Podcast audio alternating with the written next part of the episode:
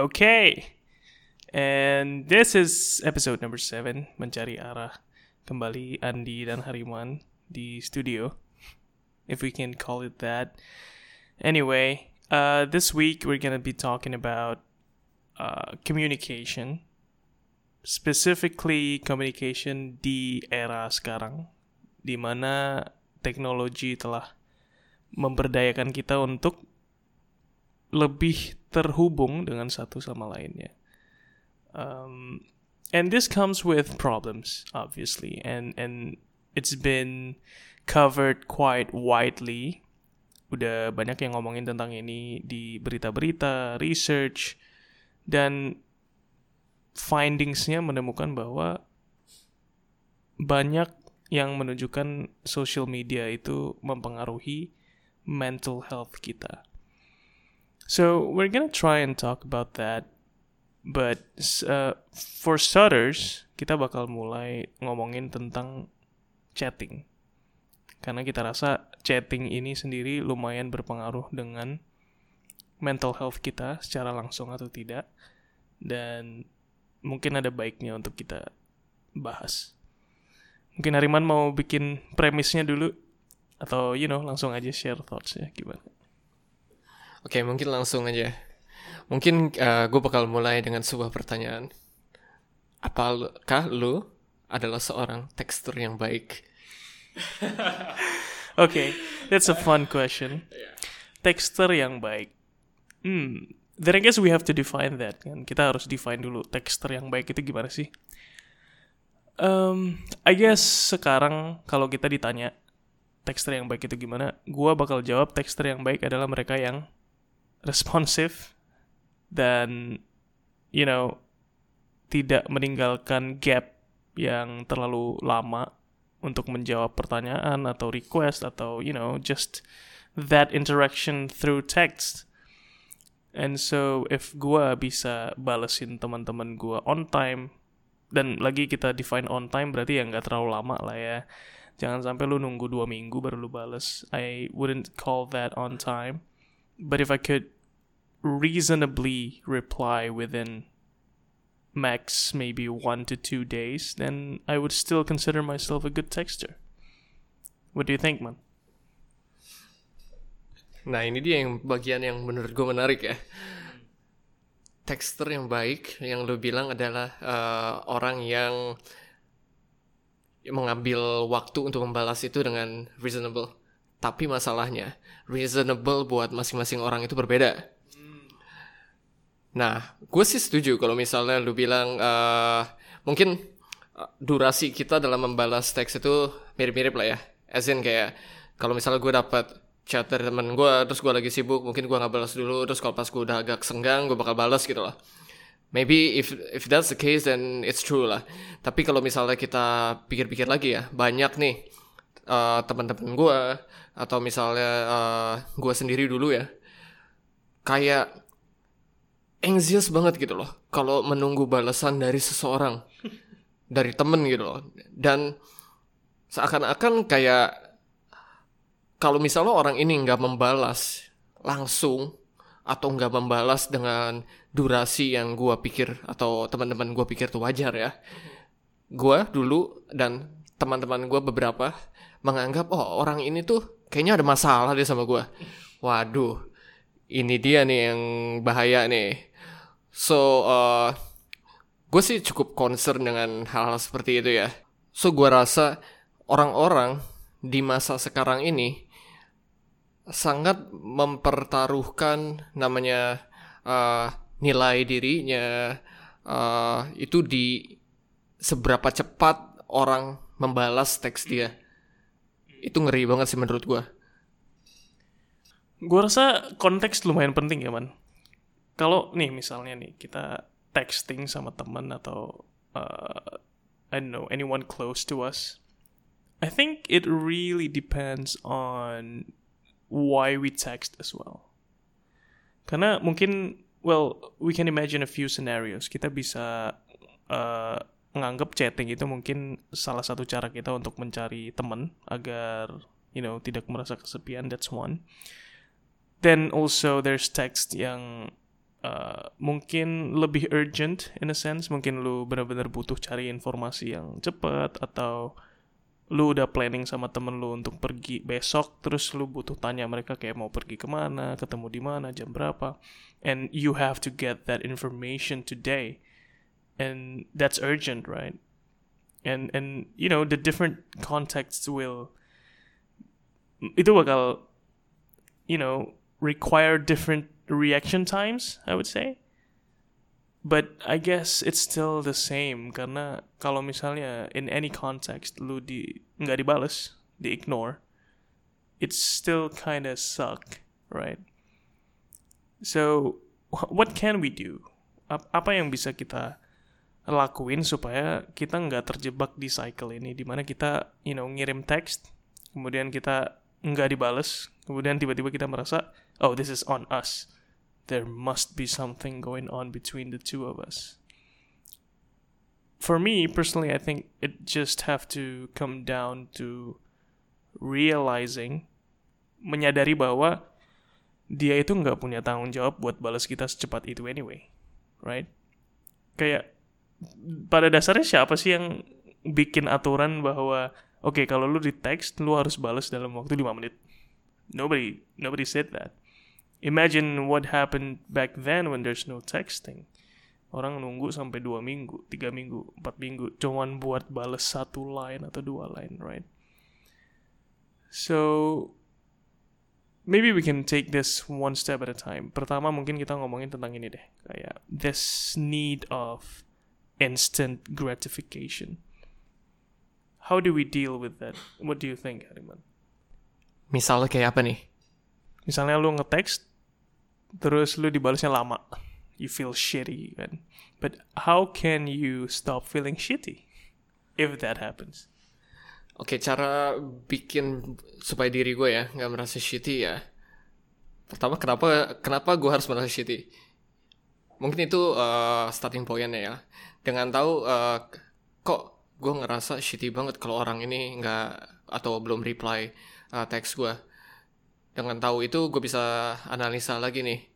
Kira-kira uh, sebenarnya penting gak sih alasan gue yang membuat gue merasa shitty ini? Karena most of the time ya kalau as in kalau dari experience gue sendiri gue merasa shitty kalau orang yang gue teks ini adalah orang yang penting buat gue dan gue butuh uh, istilahnya gue merasa gue lagi mencari temen tapi nggak dibales gue bosen terus gue reach out temen gue eh temen gue juga nggak bales makin kesal sendiri itu ya. Tapi ya, anyway, uh, kayak yang lu udah juga bilang, di poin itu gue biasanya uh, bakal berpikir dan sadar bahwa apa pun yang terjadi, I mean, di pihak di sebelah sana, mau dia reply lama atau reply cepat, itu bukan tanggung jawab dia lah. Dan biasanya kalau udah mikir seperti itu dan menyadari hal itu, gue bakal menyibukkan diri gue dengan hal-hal yang bisa gue lakuin sendiri. Hal-hal yang bikin bisa gue bikin membuat gue merasa senang sendiri gitu.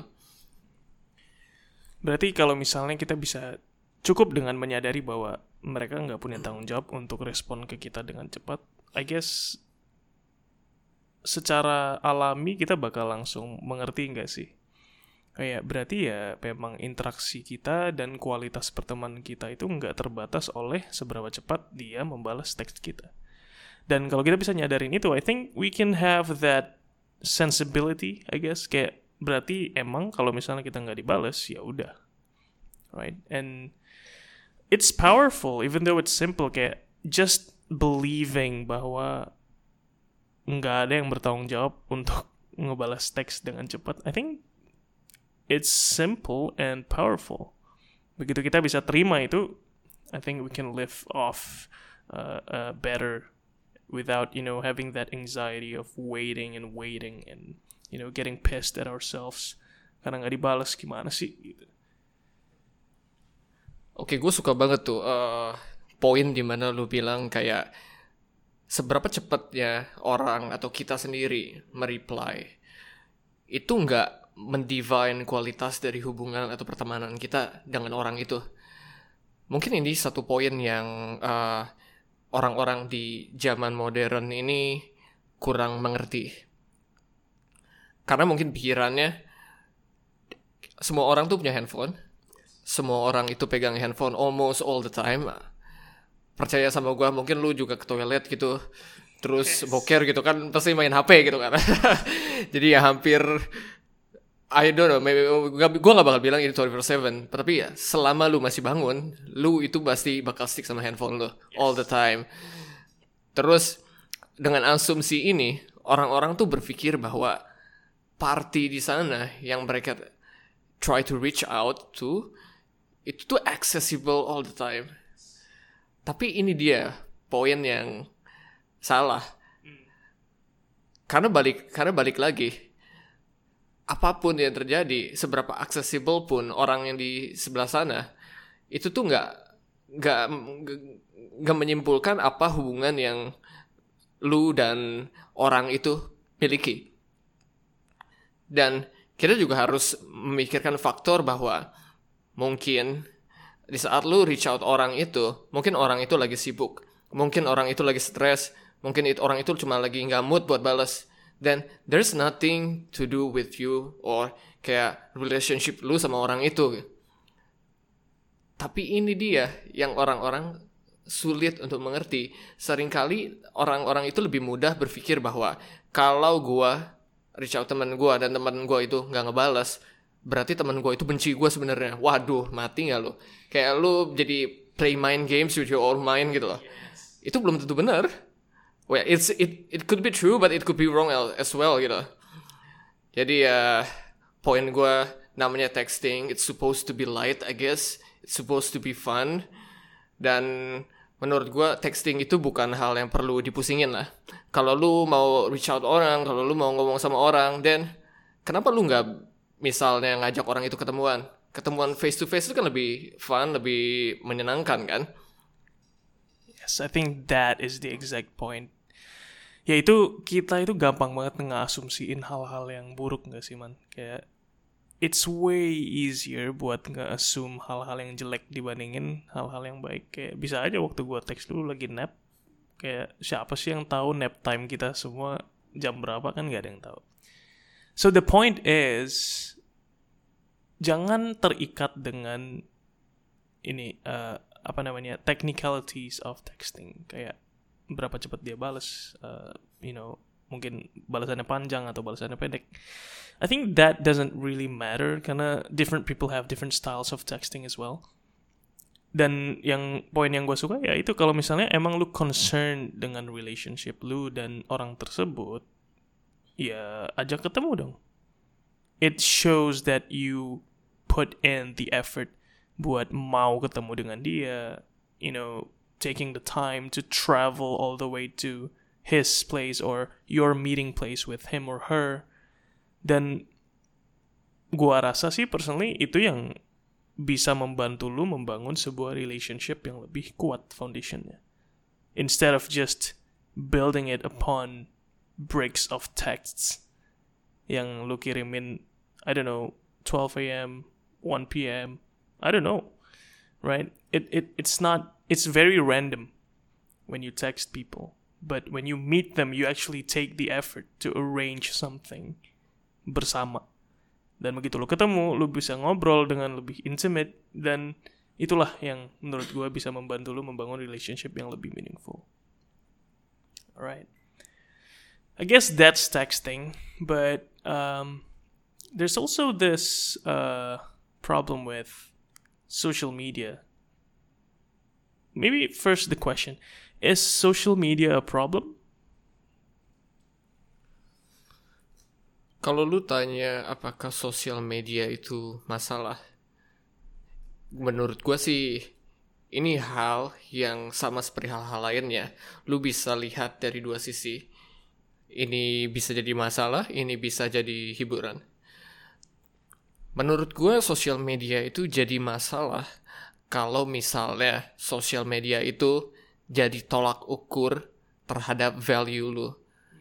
Itu berbahaya sekali.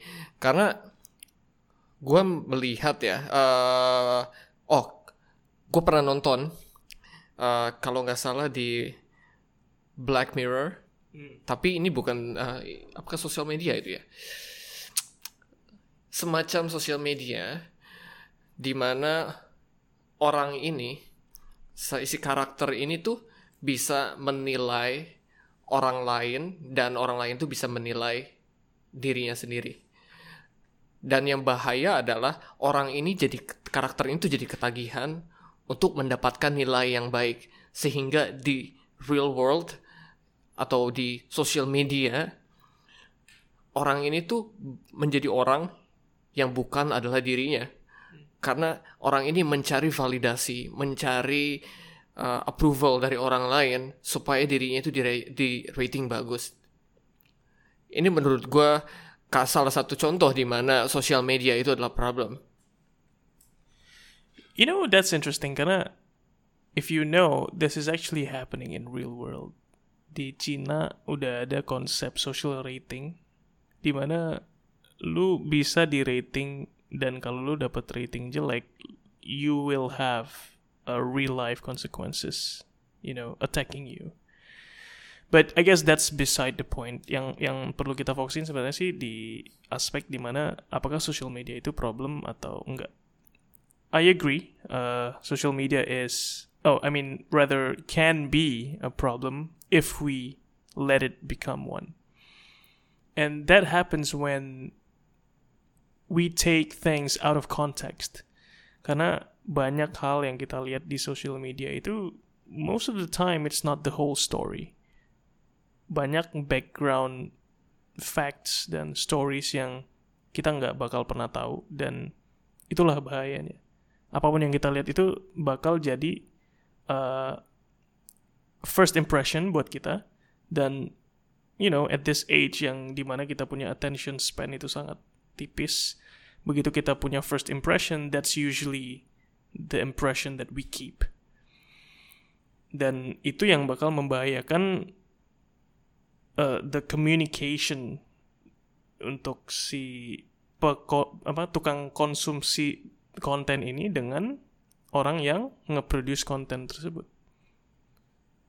So, is there really a solution to this? Atau emang ini problem yang bakal tetap ada regardless of technology and social media? Do you think we can fix this some way atau live with it? What do you think? Menurut gue ini sih sebuah fenomena yang akan ada dan akan selalu ada ya. Dan menurut gue uh, tidak ada hal yang kita bisa lakuin untuk uh, let's say mensolve kayak untuk solve this issue. Okay, is this really an issue in the first place? Mungkin isunya itu bukan tentang social medianya, tapi bagaimana kita sebagai user menggunakan social media. So, that's the real problem. Dan solusinya untuk menyelesaikan masalah ini adalah kita perlu bisa menyadari dan menggunakan sosial media itu dengan lebih bijak. Yaitu kita tidak perlu menempatkan 100% harga diri kita atau harga yang kita pasang ke yang kita display ke orang-orang itu murni dari sosial media. Social media is supposed to be fun. Yes and that's what people are missing you know kayak banyak orang yang sekarang pakai social media buat ajang you know berbagi opini yang which is fine but kadang opininya ini yang mulai lari dari tujuan utamanya social media which is just to be social.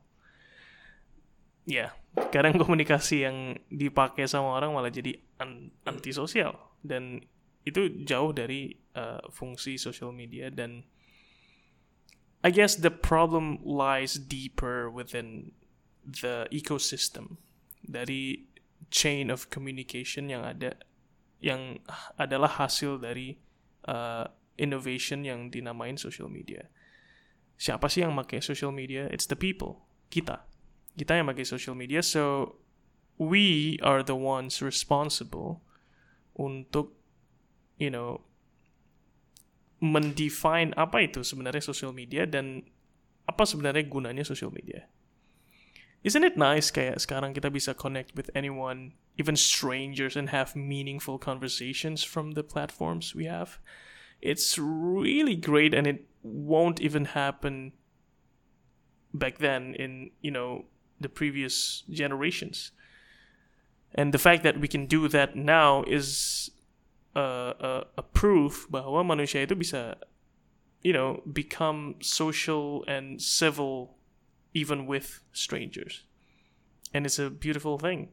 Tapi kalau kita mulai you know ngecap social media sebagai jelek, kemudian kita punya actions juga nge-reflect cap yang kita kasih tadi, ya it is gonna be a self-fulfilling prophecy. Kita bilang social media jelek, kita ngelakuin actions yang jelek dengan menggunakan social media, then social media is gonna be bad.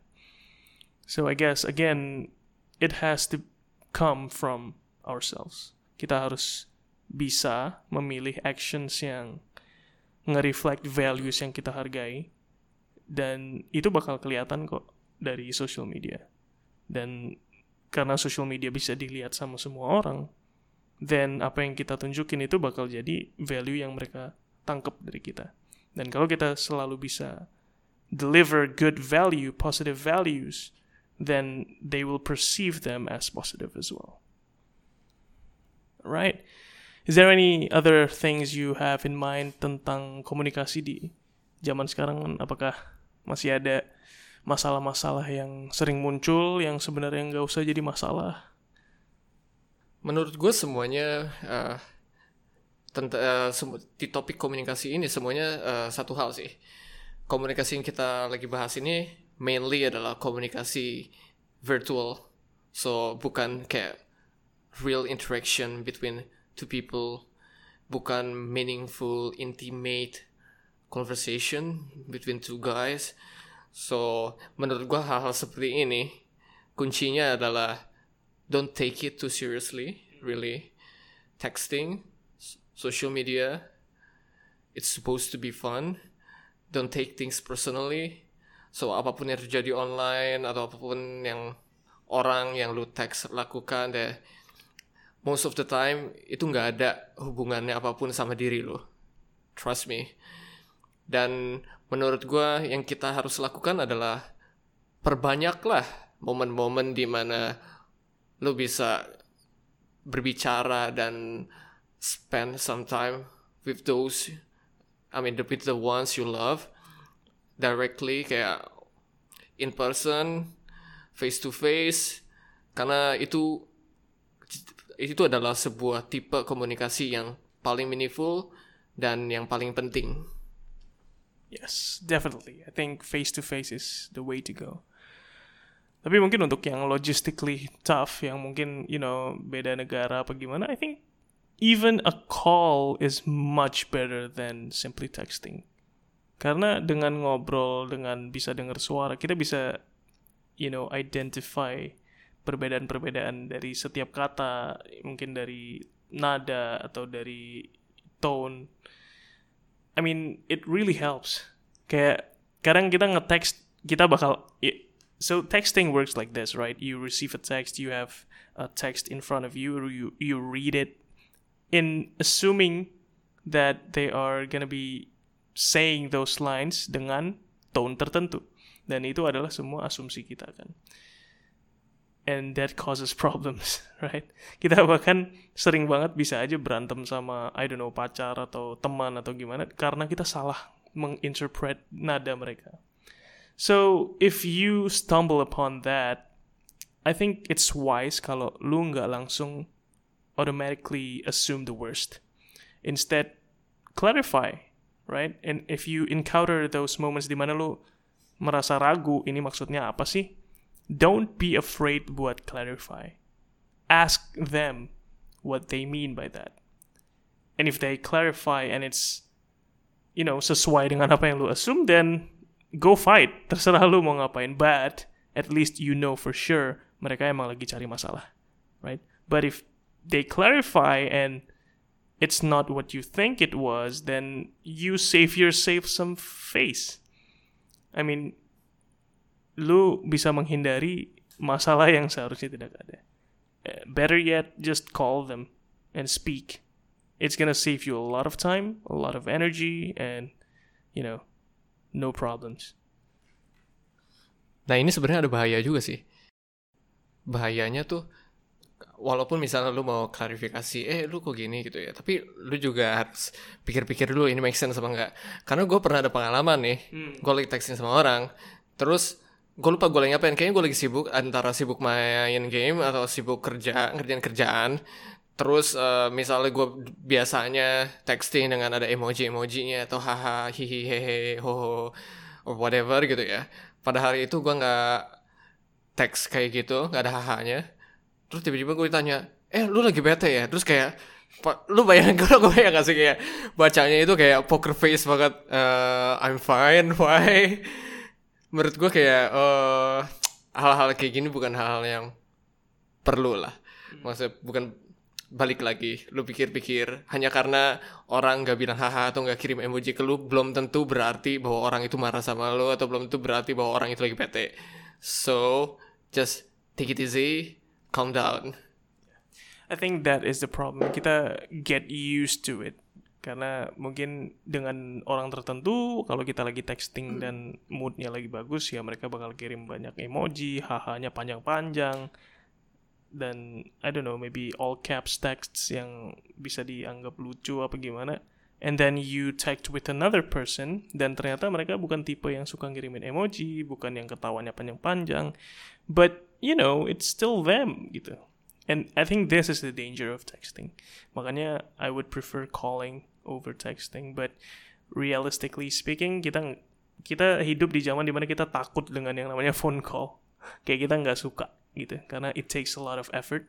Kita harus be ourselves on the phone dan it's tiring. So we prefer texting. But again, balik lagi.